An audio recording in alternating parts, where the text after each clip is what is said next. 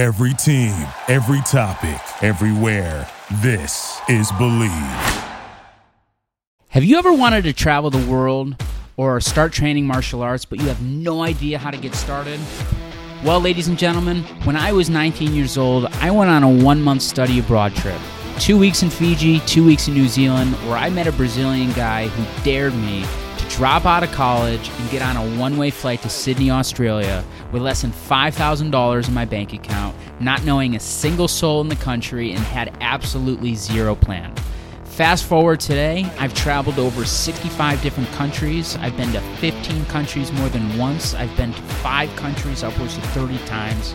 And this podcast is dedicated to bringing you along some of my craziest adventures and introducing you to some of the most fascinating people around the world who've made significant leap of faith throughout their life in hopes to inspire you to do something similar.